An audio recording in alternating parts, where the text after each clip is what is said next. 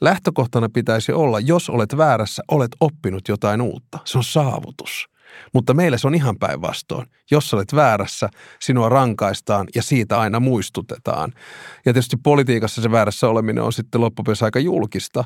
Ja ongelma on se, että politiikassa joutuu ottaa aika niin kuin jyrkkiäkin kantoja. Ja sitten kun sä oot ottanut sen jyrkän kantan puolesta tai vastaan, niin yhtäkkiä se huomaat, että on ollut väärässä, mutta et sä voi sitä niin kuin päästä pois, vaan sun pitää puolustaa sitä omaa virhettä.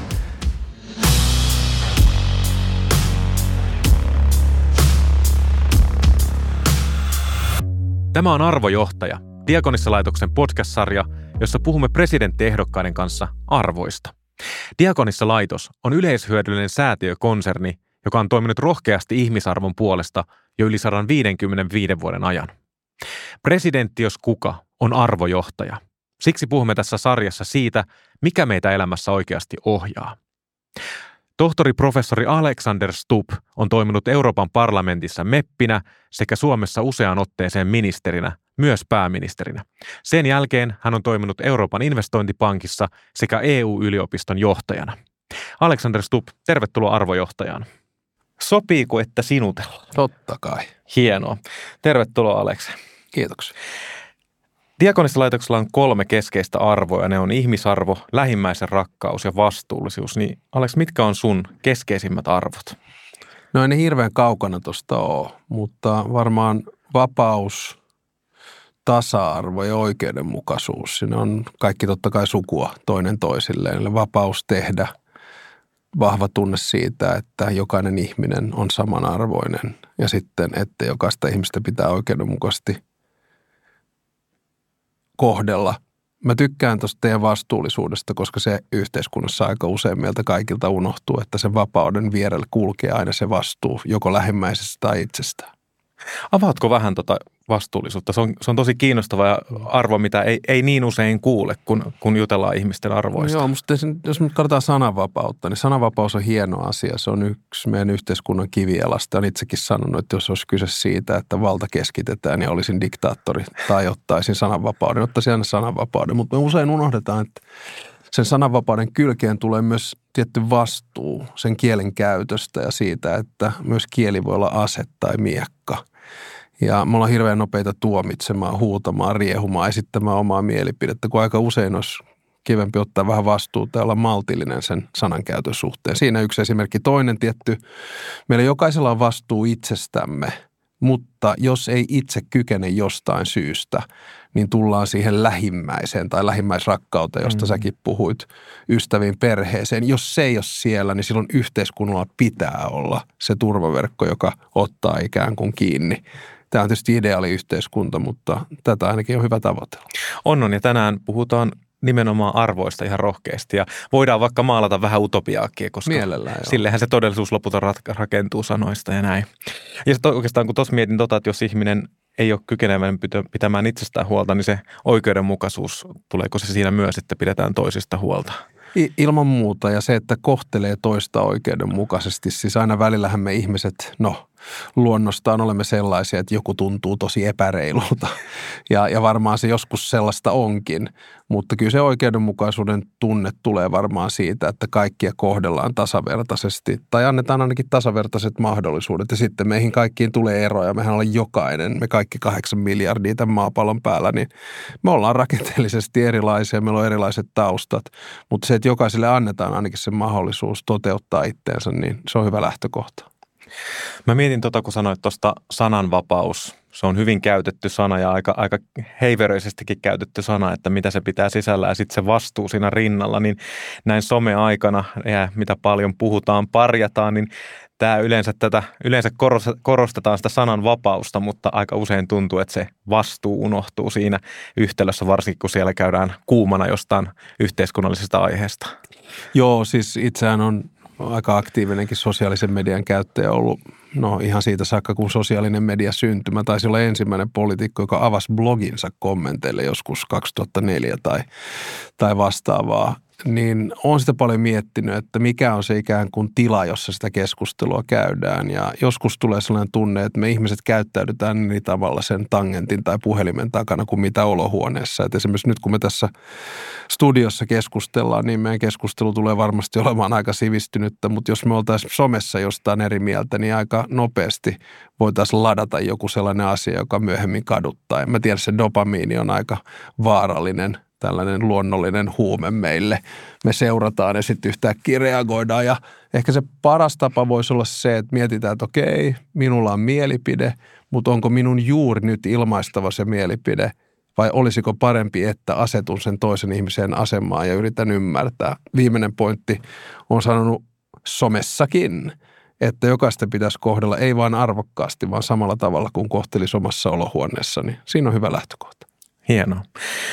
Palataanko vähän ajassa taaksepäin nuoren Aleksin päiviin? Sä oot kirjoittanut, että olit rasavilli sporttiperheen kundi, jolla oli joskus takatukkakin, mutta pinnan alla siellä oli myös herkkä ja, ja epävarmakin mm. Alex. Niin kuvailetko vähän, että minkälainen, minkälainen olit nuorena? No varmaan toi kuvasi aika hyvin. Mähän on onneksi onnekkaastikin varttunut erittäin rakastavassa ja välittävässä perheessä, normaalissa perheessä. Vartuun kaksikielisenä ja ehkä se epävarmuus liittyy jotenkin näin jälkikäteen, jos miettii, niin jonkinnäköiseen identiteettikriisiin jo nuorena siitä, että mä en tiennyt, onko mä suomenkielinen vai ruotsinkielinen, kunnes mä sitten tajusin, että hei mä oon kaksikielinen ja siinä ei ole mitään väärää. Se voi olla ihan hyväkin juttu. Mähän kävin ensin suomenkielistä koulua ja sitten nelosella vaihdoin ruotsinkieliseen kouluun. Epävarmuus ehkä se jollain tavalla vähän hioutu pois, koska mä olin paljon joukkueen urheilun kanssa tekemisissä ja silloin kun sä oot jääkiekkojoukkueen pukukopissa tai käsipallojoukkueen pukukopissa, niin siellä ei paljon armoa tunneta. Se, se, se ei ole niin sanotusti, ainakaan 70-luvulla ollut niin sanotusti voketurvallinen tila, vaan siellä, niin kuin, siellä sai kyytiä mä olin vielä vuotta vanhemmissa. Ja, ja sitten joskus ehkä se, se niin kuin epävarmuus manifestoitu sellaisessa sanankäytössä, joka eh, ei mun mielestä ollut hirveän kivaa, mutta, mutta tota, joo, sellainen rasavilli, vähän villipoika olin kyllä, ei sille voi mitä. Kiitos vaan vanhemmille, että ne jakso katsoa. En mä tiedä, siis hyvä esimerkki on se, kun mä todellakin aloitin tupakoinnin rippikoulussa, niin sitten istuin siellä meidän TV-huoneen sohvilla ja poltin tupakkaa äidin kanssa ja molemmat vanhemmat vaan kattelivat, että ei tässä nyt mitään en tiedä, olisi itse hyväksynyt tätä kotona nykyään meidän lasten kanssa. Niin, kirjassasi kerrot siitä, että miten, miten lopetit nuuskan käyttämisen, niin sekin oli aika hyvä tämmöinen aristotelemainen opetuskeikka. No kyllä se varmaan on joo. Siis äh, itse asiassa röökin mä lopetin silloin just samana päivänä, kun astuin inttiin ja sitten hammaslääkäri, joka oli mun isoäidin sisko, tuolla Munkkivuoren ää, ala-asteella, yläasteella taisi olla hammaslääkärinä julkisella ja se sanoi mulle sitten, että niin, meillä on kuulla Aleksi nyt kaksi vaihtoehtoa tuon nuuskan käytön suhteen, että yksi on se, että sä lopetat ja toinen on se, että me mennään katsomaan noita huulisyöpäpotilaita tuonne sairaalaan, että saat ihan valita. Siihen se jäi. Se oma, oma valinta oli sitten. Kyllä mä mietin tuossa sanoa tuosta voke-vapaasta tilasta, niin ainakin jalkapallo nuorena kasvaneena 89-luvulla, niin voin sanoa, että sekään ei ollut silloin vielä, vielä ihan vokevapaa tila, ei. mutta hyvin pystyin äh, niin kuin eläytymään niihin kertomuksiin, sanoit siitä, että, että miten opitaan tavallaan sitä elämän joukkuepelaamista hmm. pukukopissa, sun kohdalla lätkä, lätkä, lätkäpukukopissa, niin avaatko vähän sitä mentaliteettia, sitä kasvatu, kasvualustaa? Joo, mä oon varmaan saanut sieltä jonkinnäköiset niin kuin juuret kanssa omille toimintaperiaatteille lop, niin kuin elämässä ja, ja se on lähtenyt niin kuin siitä, että se tuet toinen toista. Ja, ja kun sä oot samassa joukkueessa – niin sulla on vain yksi tavoite, että se joukkue voittaa. Ja, ja, ja silloin sä ymmärrät myös sen, että sä et voi siellä niin sanotusti sooloilla, vaan on tiettyjä ikään kuin sääntöjä, käyttäytymiskoodeja, jonka pohjalta sitten toimit. Sulla on jonkinnäköinen taktiikka ja sä voitat joukkueen ja häviät joukkueen. Toinen, minkä siinä oppii, on nimenomaan se voittaminen ja häviäminen. Eli, eli se, että niissäkin hommissa, missä mä oon ollut politiikassa tai muualla, niin joskus menee hyvin ja sä voitat ja joskus menee huonosti ja sä häviit ja sitten ne pitää vaan niin sanotusti kohdata ja mennä, mennä elämässä eteenpäin. Mutta se kolmas asia, joka mua niin kuin eniten on politiikassa aina häirinnyt, on se, että sen pitäisi olla vaikka puolueessa joukkuepeliä, mutta sitten yhtäkkiä se ei sitä olekaan, vaan syntyy sellaisia intressiristiriitoja, vastakkainasettelua Ja, ja ehkä mä sitten jossain vaiheessa oli aika naivi, että mä, mä luulin, että kaikki pelaa samaan bussiin, mutta valitettavasti näin ei ole. Oikeastaan ainoa paikka, missä näin tapahtuu, Euroopan parlamentti. Että siellä sulle ei ole niin sanotusti niitä poliittisia vastustajia, ne ehkä omasta maasta tulevat, mutta ne muut yli 700, niin sä et oikeastaan kilpaile niiden kanssa ja sen takia syntyy sellainen aika hyvä yhteisöllisyys. Kun, kun miettii tota, mitä olet puhunutkin niin kuin omassa puolueessa olevista ristiriidoista ja klikeistä, niin tälleen kun mietitään, että yksi puolue X ajaa yhteisiä arvoja, yhteiskunnan asioita, niin voisi kuvitella näin maalikkona, että, että kun tulee tämmöisiä klikkejä, niin niiden niin kuin se arvojen edistäminenkin jollain tavalla hidastuu tai mutkistuu aika pahastikin. Joo, varmasti. Siinähän on se ikuinen niin kuin intressi ja arvojen välinen ristiriita, että liberaalisessa demokratiassa me tehdään päivittäin kompromisseja nimenomaan omista arvoista. Että siellä ei voi tiedätkö, teininä jääränä omassa huoneessa huutaa, että ei kun mä haluan, että ne tehdään näin ja piste, vaan sun on löydettävä se yhteinen sävel. Ja ehkä yhteiskunnan suurin ongelma tällä hetkellä on se, että me ollaan niin kuin jotenkin luovuttu tästä ideologisesta tulokulmasta. Kyllä ideologia edelleen on, mutta se on mennyt hirveän identiteettipohjaiseksi. Ja ideologiasta siis vaikkapa kapitalismista, kommunismista tai vaikkapa oikeistolaisuudesta, vasemmistolaisuudesta tai liberaalista ja konservatiivista, sä voit tehdä kompromissin. Se on jossain siellä välissä välimaastossa. Mutta sun identiteettiä, kun lähdet siitä tekemään kompromissia, niin se onkin vähän vaikeampaa, koska silloin sä joudut tekemään kompromissin sun oman subjektiivisen kokemuksen varjolla ja, ja se ei ole koskaan helppoa, koska sä tunnet hirveän vahvasti, että se tapa, jolla minä olen elänyt ja tehnyt, on se oikea, minä en halua siitä luopua. Eli ehkä ideologia on helpompi kuin identiteetti. Mm-hmm. Kun mietitään noita sun keskeisiä kolahti mikki. Kun mietitään noita sun keskeisiä arvoja, niin, niin onko sulla pitkällä poliittisella uralla ollut tilanteita, jossa sä oot kokenut, että sä joudut vähän niin kuin nyt luopua sun arvoista tai tekemään vähän epämiellyttäviä kompromisseja? Joka päivä. Ja nyt täytyy muistaa, että mä taidan olla yksi Suomen historian ainoista, tai ainakin lähihistorian, joka on ollut hallituksessa jokaisen nykyisen eduskuntapuolueen kanssa. No, paitsi liikennytin, mutta Jallis oli kyllä kokoomuksessakin, että ehkä se voidaan laskea, joka tarkoittaa sitä, että joka tilanteessa on joutunut tekemään kompromisseja.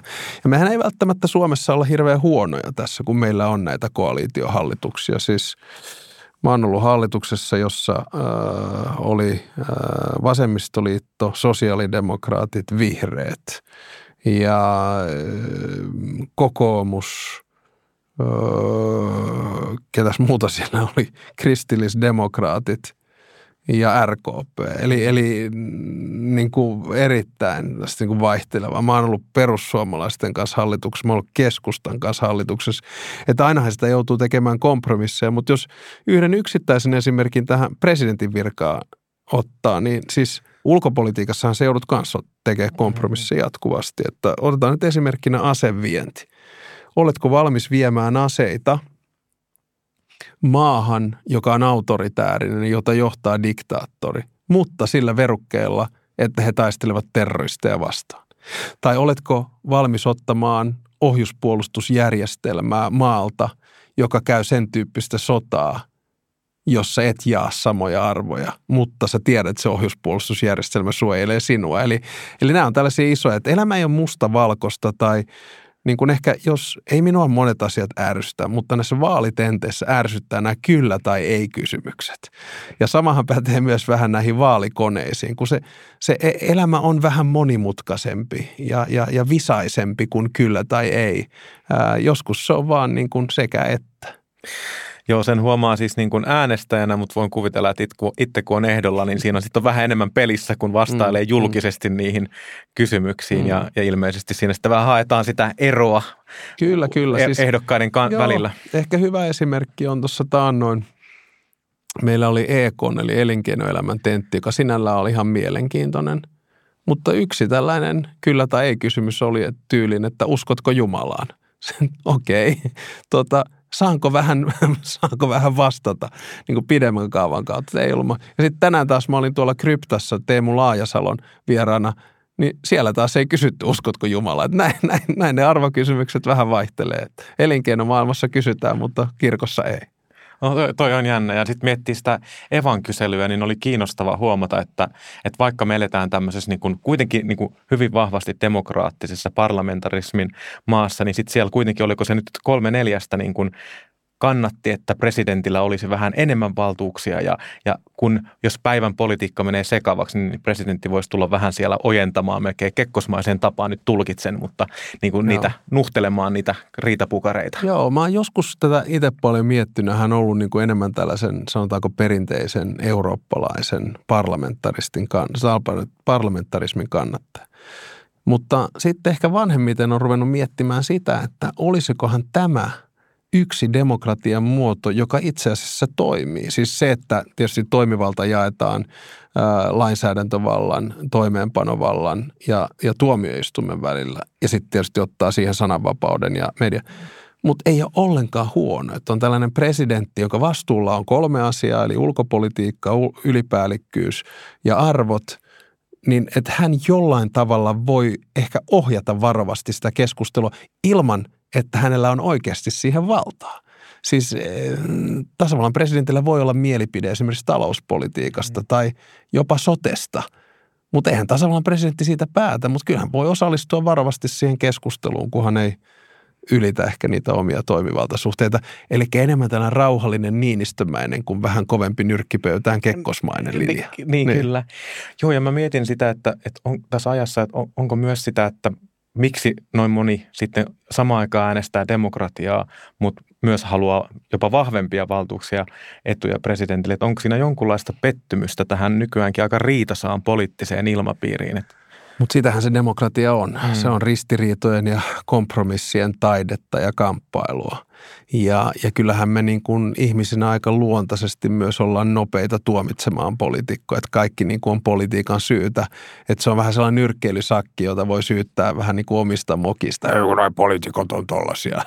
Ja tota, e, mutta sitten samalla niin kuin me kaivataan jotain ehkä vähän vahvempaa mm-hmm. johtajuutta tai, tai vastaavaa.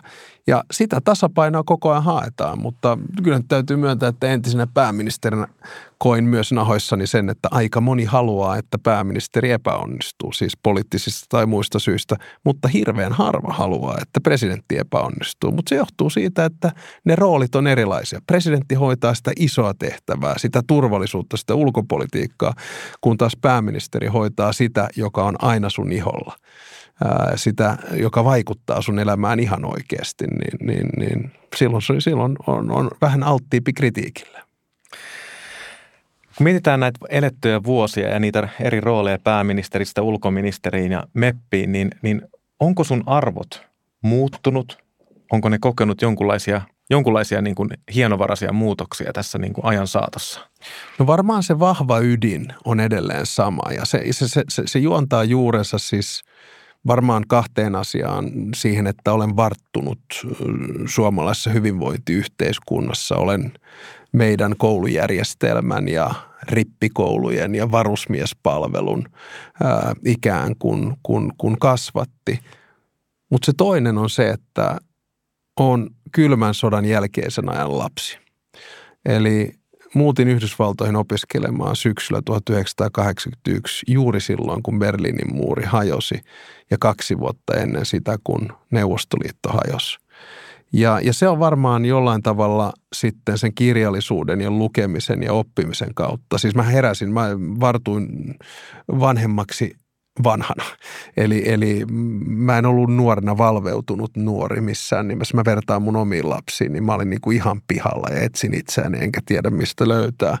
Mutta sitten 21 mä rupesin lukemaan ja kyllä se perustui pitkälti siihen ikään kuin yhdistelmään liberaalia demokratiaa, sosiaalista markkinataloutta ja globalisaatiota ja siihen kansainvälisen järjestelmän murrokseen, jonka pohja oli ne arvot, siis ihmisoikeudet, perusoikeudet, demokratia, oikeusvaltio, vähemmistöjen suoja suojelu, oikeudenmukaisuus, tasa-arvo ja niin edespäin. Et, et, et, ei ne ole muuttuneet sillä tavalla, mutta ehkä siihen on tullut sitten hitunen sellaista realismia, että enpä taida voida jokaista maailman ihmistä minun linjoille tuoda, että, että, että sitä on ehkä niin kuin iän myötä vähän rauhoittunut ja, ja tota, maltillistunut ja saanut vähän perspektiiviä ja ymmärtää, että kannattaa myös tehdä yhteistyötä sellaisten ihmisten kanssa, jotka eivät ole sinun kanssa samaa mieltä.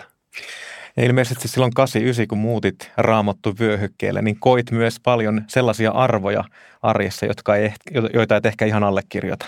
Joo, näin se on. Siis tällainen sanotaanko, mehän kuitenkin Pohjoismaissa ollaan aika liberaali yhteiskunta ja avoin yhteiskunta, suvaitsevainenkin yhteiskunta. Ja sitten sä muutat niinku keskelle liberaalin demokratian konservatiivisinta raamattuvyöhykettä baptistikouluun, jossa mä muistan ensimmäisellä viikolla, niin yksi kaveri sanoi mulle, että oh, Gorbachev is Antichrist and the Soviet Union is the evil empire. Mä että okei, okay, oliko se sitten näin? Eli oli se tietysti aika erilaista, mutta samalla tietysti kun on yliopistossa, niin sehän on hirveän avointa ja, ja, ja sillä tavalla kannustavaa se opiskelu, mutta en, en, siis mun täytyy myöntää, että siis se oli niin onni onnettomuudessa, että mä lähdin sinne Jenkkeihin pienen golfstipendin perään ja että siellä innostuin opiskelusta – se muutti mun elämän ihan oikeasti ja kokonaan sen suunnan myös. Että siitä rasavillista lätkejätkästä tuli ihan oikeasti ainakin wannabe-akateemikko. No joo, tohtorismiehiä. Kyllä, kyllä. Mutta toi on kyllä jännä ajatella, mistä, niin kuin, miten pienistäkin tekijöistä elämä voi olla kiinni. Että jos olisit jäänyt tänne, että olisitko sitten se yritysjohtaja – jota niin. jotkut sinun ystäväsi penäsivät, että se Joo. tulee. Se voi hyvin olla. Varmaan niin olisi tullut jonkinnäköinen sarjayrittäjä tai jotain vastaavaa. Ja tietty voisi aina ollut tukeutua sitten isän ammattiin. Hän on ollut siis NHLn pääkykyjen etsiä 40 vuotta meidän perheyrityksessä. Ja, ja mä oon aina tykännyt urheilusta ja lätkästä ja, ja, ja, ja niin edespäin. Mutta ehkä se viesti sitten kuulijoille on myös se, että elämässä voi tehdä paljon töitä, mutta aika paljon on myös onnesta kiinni että sattuu olemaan oikeassa paikassa oikeaan aikaan, joka sitten muuttaa sun elämän suunnan. Mutta ei kannata myöskään katkeroitua, jos se ei onnistu, koska elämä on täynnä epäonnistumisia. Siis homma menee ihan metsään, ei pääse johonkin juttuun, jonka on halunnut, ei pääse töihin tai opiskelupaikkaan ja muuta. Mutta ei kannata koskaan luovuttaa, että, että, että pitää niin kuin kiinni siitä sinnikkyydestä ja sisusta, että, että, että jaksaa. Mä en esimerkiksi itseäni pitänyt koskaan mitenkään niin kuin hirmuisen lahjakkaana ihmisenä oikeastaan missään. Mutta sitten aina kun mä aloitin jonkun jutun, niin mä vedin sitä ihan täysillä. Ja meillä on erilaiset lähtökohdat tehdä ja, ja itse näen, että pohja oli erittäin vahva ja hyvä ja, ja sitten onnea. Paljon on tullut tehty töitä, tehty töitä, mutta onneakin matkan varrella on ollut. Kuvailit tuossa niin pääministerin vuosia ja tätä poliittista myllyä, missä olet ollut kotosuomessa ja kansainvälisellä kentillä, niin onko sinulle koskaan tullut semmoista fiilistä, että äh, ei tästä nyt tule yhtään mitään? No siis joo ja ei. Joo on se, että onhan totta kai ollut niinku sellaisia hetkiä, kun on tuntunut pahalta eikä ole saanut unta yöllä ja on perosia vatsassa niinku negatiivisella tavalla, että oikeastaan kouristaa ja miettii, että mitäköhän noin musta nyt ajattelee sen tyyppinen tai miksi mä sanoin noin ja miksi mä mokasin ja vähän niin kuin piiskaa itselle. Mä oon aika ankara itselleni, mikä on huono asia, että se pitäisi olla enemmän armollinen. Mutta joo, on ollut sellaisia hetkiä, varsinkin tuossa kirjassakin mä taidan kuvata sen, sen mustan hetken marraskuussa 2014, jolloin oli oikeasti vaikeaa. Mutta sitten taas, kun niistä on päässyt yli, niin, niin ei ole kyllä koskaan ollut sellaista niin kuin epätoivon vaihetta. Et, et siinä mielessä on ollut, ollut hirmuisen onnekas. Ja, ja sitten jossain vaiheessa sitä on itselleen paljon enemmän armollinen, että sä ymmärrät, että jokainen asia ei voi mennä täydellisesti ja sä tuut mokaamaan ja siitä tulee lokaa. Elä sen kanssa ja me eteenpäin. Siinä kirjassa 2017 julkaistiin, niin, niin tota, oli kiinnostavaa, että sä toit myös niitä virheitä aika vahvasti esiin. Ja nyt mä mietin sitä näin niin kuin kuusi vuotta myöhemmin, niin tulkitsen, että tuntuu, että tässä varsinkin tällaisessa identiteetti poliittisessa ilmapiirissä se on aika monesti aika vaikea myöntää niitä virheitä, kun koetaan, että jos mä tämän, tämän, tämän teen, niin mä tavallaan annan suoraan syötön lapaan sille mun mm, vastapuolelle, kuka näin. se onkaan. Joo, sehän on ehkä, siis se on normaalielämän, mutta myös politiikan mun mielestä ongelma. Mä tykkään kovasti kirjailijasta, psykologista nimeltä Adam Grant, ja mä suosittelen kaikkia hänen kirjojaan. Yksi on Give and Take, eli elämän merkitys tulee siitä, että annat et ota. Toinen on Think Again, eli ajattele uudestaan, jossa perusviesti on se, että lähtökohtana pitäisi olla, jos olet väärässä, olet oppinut jotain uutta. Se on saavutus. Mutta meille se on ihan päinvastoin. Jos olet väärässä, sinua rankaistaan ja siitä aina muistutetaan. Ja tietysti politiikassa se väärässä oleminen on sitten loppupeleissä aika julkista. Ja ongelma on se, että politiikassa joutuu ottaa aika niin kuin jyrkkiäkin kantoja. Ja sitten kun sä oot ottanut sen jyrkän kantan puolesta tai vastaan, niin yhtäkkiä sä huomaat, että sä ollut väärässä, mutta et sä voi sitä niin kuin päästä pois, vaan sun pitää puolustaa sitä omaa virhettä. Me voitaisiin siinäkin olla enemmän armollisia ja tuossa akateemisessa maailmassa se on siinä mielessä kivempaa, että koko perusideahan on se, että sä löydät sen mukamas oikean vastauksen virheiden kautta. Eli se on se tutkimus, joka niin kuin tuottaa sen Yritys ja virheen. erhe. Yritys, just näin, yritys ja erhe. Ja normaalielämässä me ei sitä tarpeeksi sallita, kun oikeastaan pitäisi. Ja politiikassa ei varsinkaan. Et siksi mulla ei ollut mitään ongelmaa puhua mun omista virheistä esimerkiksi Venäjän suhteen tai, tai vastaavista. Että totta kai sitä aina toivoo, että se virhe ei ole fataali, mutta kuitenkin. Ja pahimmillahan toihan on se, että se halvaannuttaa no, politiikan tai ihmisen toiminnan Joo. rupeaa estämään, että pystyy näin. tekemään mitään päätöksiä. Niin, niin, ja mehän molemmat ollaan vähän urheiltu, niin samahan se on, jos sä johdat jossain pelissä ja rupeat niin sanotusti safetaamaan, että älä Mm. nyt mokaa, niin kyllä aivan varmasti mokaat. Tuo on ihan hyvä analogia. Niin, Johdeta, johdetaan, niin pidetään Niin, tämä niin, nyt, niin, niin yleensä niin, sitten omissa niin, soi. Niin, näin on, näin on. Sä oot puhunut siitä, että sä oot niin kuin ihmisten ihminen, että sä et tykkää olla yksin mm-hmm. hirveästi. Niin onko tämä ominaisuus edelleen läsnä? On, on. Ja varsinkin nuorena se oli melkein niin kuin mahdotonta, että mua ei voinut pitää yksin huoneessa. En mä tiedä nykyään sitten, jos olisi kännykät ja muut, sä voisit siellä räplätä ja ottaa pientä dopamiinihumalaa, niin se olisi helpompaa. Mutta kyllä mä tokkaan olla ihmisten kanssa ja mä oon, mä oon siinä mielessä hirveän sosiaalinen. Vaimon kanssa ollaan ehkä siinä mielessä vähän erilaisia, että mä saan energiaa ja virtaa siitä, että olen positiivisten ihmisten kanssa. Sitten kun mä oon negatiivisten kanssa, niin se todellakin syö energiaa, että siitä mä en tykkää ollenkaan. Mutta vaimo sanoi, että se joutuu niin aina tsemppaamaan. Että, että hän on, että, että mä ymmärrän, että meitä on ihmisiä, jotka on sosiaalisia ja sitten on ihmisiä, jotka ei ole. Mutta mä kuulun siihen kategoriaan, joka tykkää olla ihmisten kanssa. Onko siinä, kun joh- johtajan paikka ylhäällä on monesti aika yksinäistä, niin koiko se silloin ristiriitaa, kun olit esimerkiksi pääministeri? No siinähän on kuitenkin erittäin vahva, ja mä kutsun sitä tukiverkoksi, mm. eli avustajat ja, ja virkamiehet. Sulla on niin tuhansia ihmisiä, jotka kuitenkin tukee sua siinä tehtävässä, ja monet niistä toivoo todellakin, että, että sä onnistut. Mutta onhan se sitten niin kuin loppupelissä, sä oot vastuussa kaikesta. Mun ehkä filosofia johtamisessa on aina ollut se, että mä annan – niille ihmisille, joiden kanssa teen töitä, mahdollisimman paljon vastuuta. Eli mä ulkoista, mä yritän tehdä itseni melkein turhaksi. Ää, ja, ja, ja tota, Mutta sitten jos tapahtuu virhe, niin mä otan sen vastuun sen toisen henkilön virheestä. Jos menee hyvin, niin mä annan hänelle kredittiä. Ja siinä mä toivon, että mä oon aika hyvin onnistunut, ainakin jos kysyn niiltä ihmisiltä, jonka kanssa on, on työskennellyt. Totta kai sitten välillä joutuu ottaa hittiä sellaista jutusta, josta ei mielellään ottaisi, mutta hei, that's life. One for the team. Kyllä. Ja tuosta kun palataan vielä tuohon kirjaan Alex, niin sä kyllä paljon puhut siinä, no esimerkiksi vaikka pääministeri tai ulkoministeri, mm. kun olit, niin sun tiimistä ja henkilöistä no. nimeät ne, miten tärkeitä he oli sulle mm. ja piti niin kuin pakan kasassa silloinkin, kun oli aika, Kyllä, kyllä. aika synkkiä pilviä taivaalla.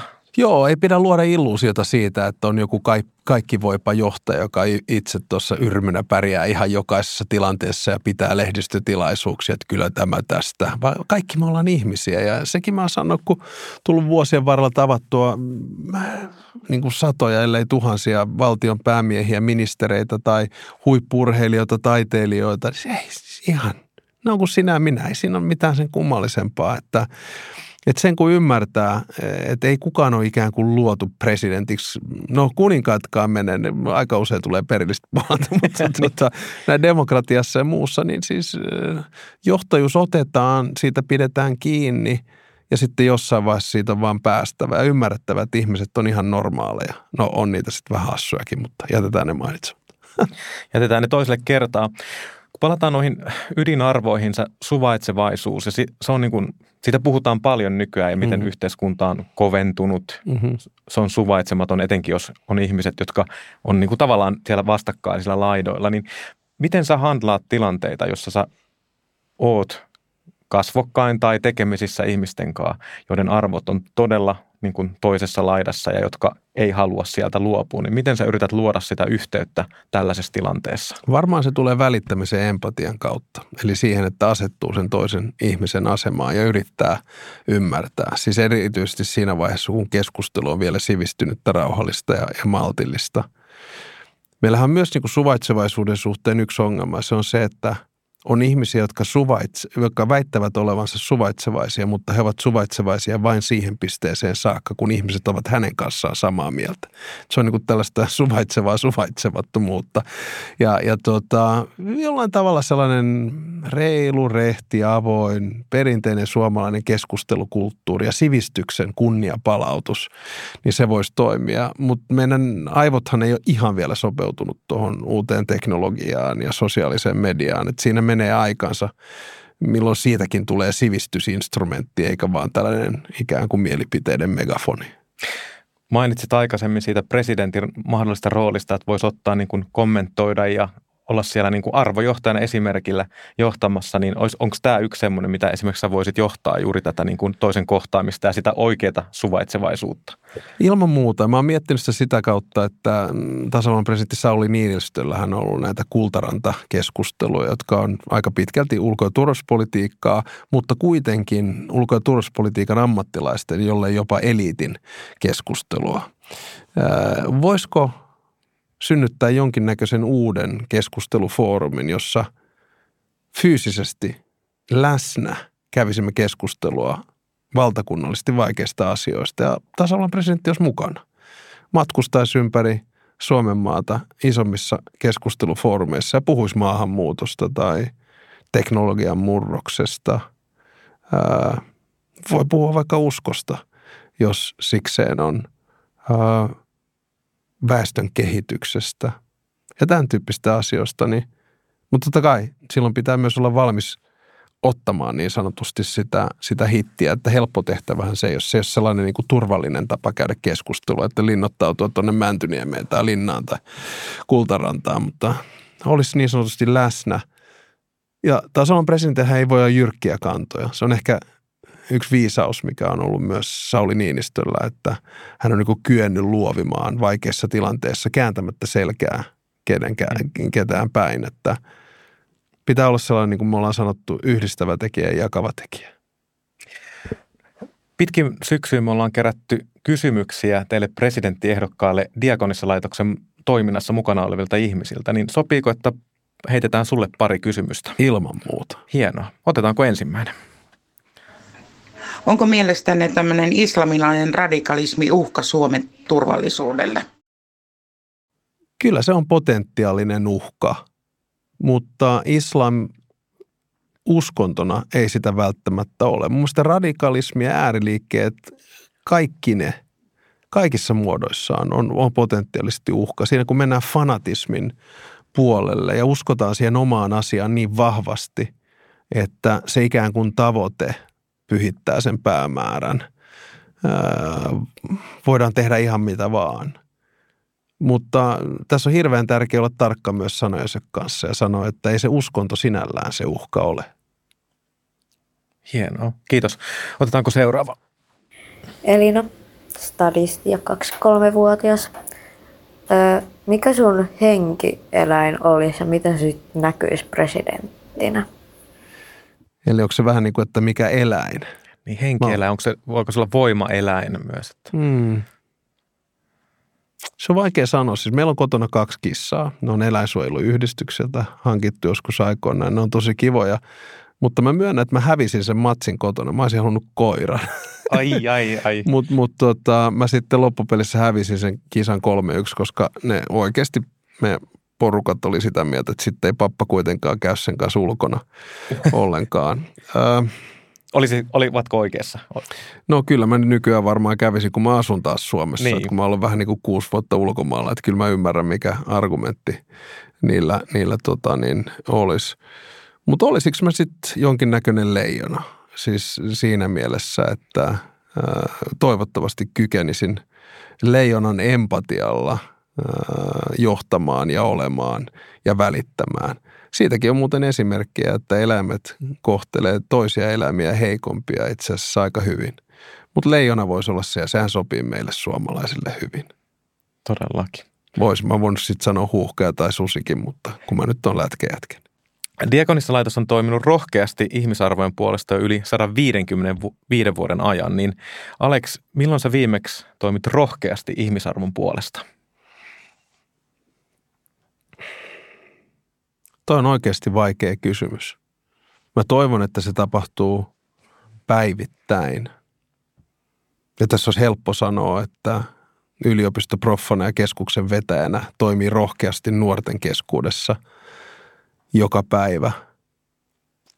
On paljon sellaisia asioita, joista itse on ehkä ylpeä. Mä en tiedä, onko ne omaa kansalaisrohkeutta vai mitä, mutta se tuo merkitystä jonkun toisen ihmisen elämään omalla esimerkillä, joka on rohkea tai ei, niin se ainakin antaa aika paljon.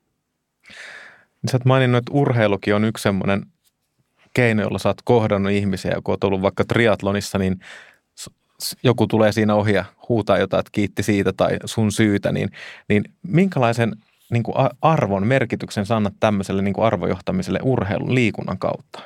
Se on yksi osa sitä, mutta mun mielestä meillä on yhteiskunnassa paljon yhdistäviä tekijöitä, mutta mun mielestä liikunta on yksi ja kulttuuri on ihan yhtä yhdistävä myös. Se tunne, joka me saadaan, kun me luetaan kirja tai kuunnellaan musiikkia tai ollaan konsertissa. Mutta täytyy myöntää, että yksi niistä kaikista parhaista palautteista, jota saan, jos ei päivittäin, niin ainakin usein, on ihminen, joka on tullut ylös ja kert- tai tulee ylös kertomaan, että hei, ilman Suomea en tekisi tätä, esimerkiksi triatlonia. Tai hei, 30 kiloa sitten mä luin sun urheilukirjaa, tässä mä nyt oon, kiitos, että sä muutit mun elämän. Mun täytyy sanoa, että sen suurempaa niin kun asiaa ei ainakaan mulle itselle urheilun kautta koskaan tullut. Et ihan kiva, että mä itse vedän lykrat päälle ja hikoilen tuolla, mutta se, että joku toinen ihminen tulee. Ja sitten siinä on sellaista niin kuin suoritusrakkautta aina kun tullaan maaliin. Isot pojat ja tytöt halailee toisiaan lykroissa ja, ja, ja tota, niin vannoo ikuista rakkautta lajiin endorfiini humalassa. Et se on aika hyvä fiilis. On, Onko tuo julkinen työ muuttanut sun suhdetta urheiluun, koska sä tiedät, että kun sä meet vaikka triathlon skabaan, niin sä et mene sinne vaan yksityishenkilönä, vaan myös Aleksina. Niin, no mä sanoin sitten joo ja ei, että silloin kun mä olin virassa, niin oli sellaisia juttuja, että mä olin valmistautunut johonkin kisaan ja olin niin kuin huikeassa tikissä ja sitten tuli joku hirveä kriisi. Ja silloin mä ymmärsin, että nyt ei kuule Aleks kannata tonne mennä. Mutta kävihän mulla aika köpelösti silloin, mä muistan – mä olin pääministeri ja venäläiset oli ampuneet alas sen MH17-koneen. Ja, ja sitten mä olin ensimmäinen valtiopäämies, joka twiittasi siitä, esitti niin kuin, mm, tota, surunvalittelunsa ja peräänkuulutti tutkimusta ja muuta.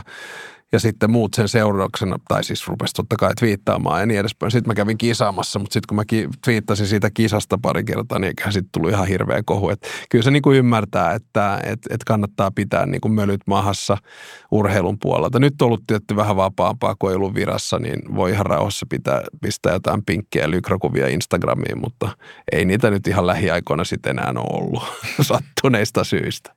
Mutta se on jännä, se on niinku se politiikka ulottuu sitten sinne urheiluunkin, niin kuin sanotaan niin, aina. Että... Se ulottuu vähän kaikkeen, että, että sunhan pitää miettiä myös sosiaalisen median kautta, että millaista kuvaa sä haluat itsestäsi luoda. Itse on ollut hirveän spontaani ja siinä on niin, kuin, niin sanotusti uhka ja mahdollisuus. Et joskus ehkä enemmän mahdollisuus, mutta kyllä sitten se joutuu uhanalaiset. Ehkä sitä voi jotenkin verrata. Mä, mä tykkään hirveästi liikkua ja urheilla ja sitten tulee hyvä olo mutta kyllä mä nyt tykkään juoda viiniäkin, siitäkin tulee hyvä olo. Että tota, et, et, pitääkö joka, joka viinilasillisesta pistää kuva Instaan, niin vastaus, että ei.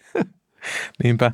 Miten teillä perhe on kova, kova liikkumaan ja oot vähän somessa antanut semmoista vihiä somesta nyt puheen ollen, että, että sä alat kohta niin kuin jäämään skabassa, että vieläkö sä pärjäät lapsillekin? Ja en, että sehän tässä, mutta, mutta se on niin kuin se evoluutio hyvä puoli, että kaikista paras meillä oli – me juostaan aika usein sellainen itsenäisyyspäivä Cooperi. Mä oon järjestänyt sitä oh, kymmenen vuotta vähän päälle ja siitä on tullut hyvän ystävä valitettavasti menehtyi lentoottomuudesta Pekka Ojanpää, niin, niin Pekan muistokuupperi. Ja tota, no sitten viime vuonna me treenattiin siihen Oliverin kanssa, joka nyt on 19, se oli silloin 18 ja Oliver on sporttinen, mukava kaveri ja – käytiin vetämässä muutama viimeistelyharjoitus, mutta niin kuin niissä tonnin vedoissa jäi mulla aina sellainen kolme neljä sekuntia. Et ei nyt ihan niin kuin all outtia menty, mutta kuitenkin.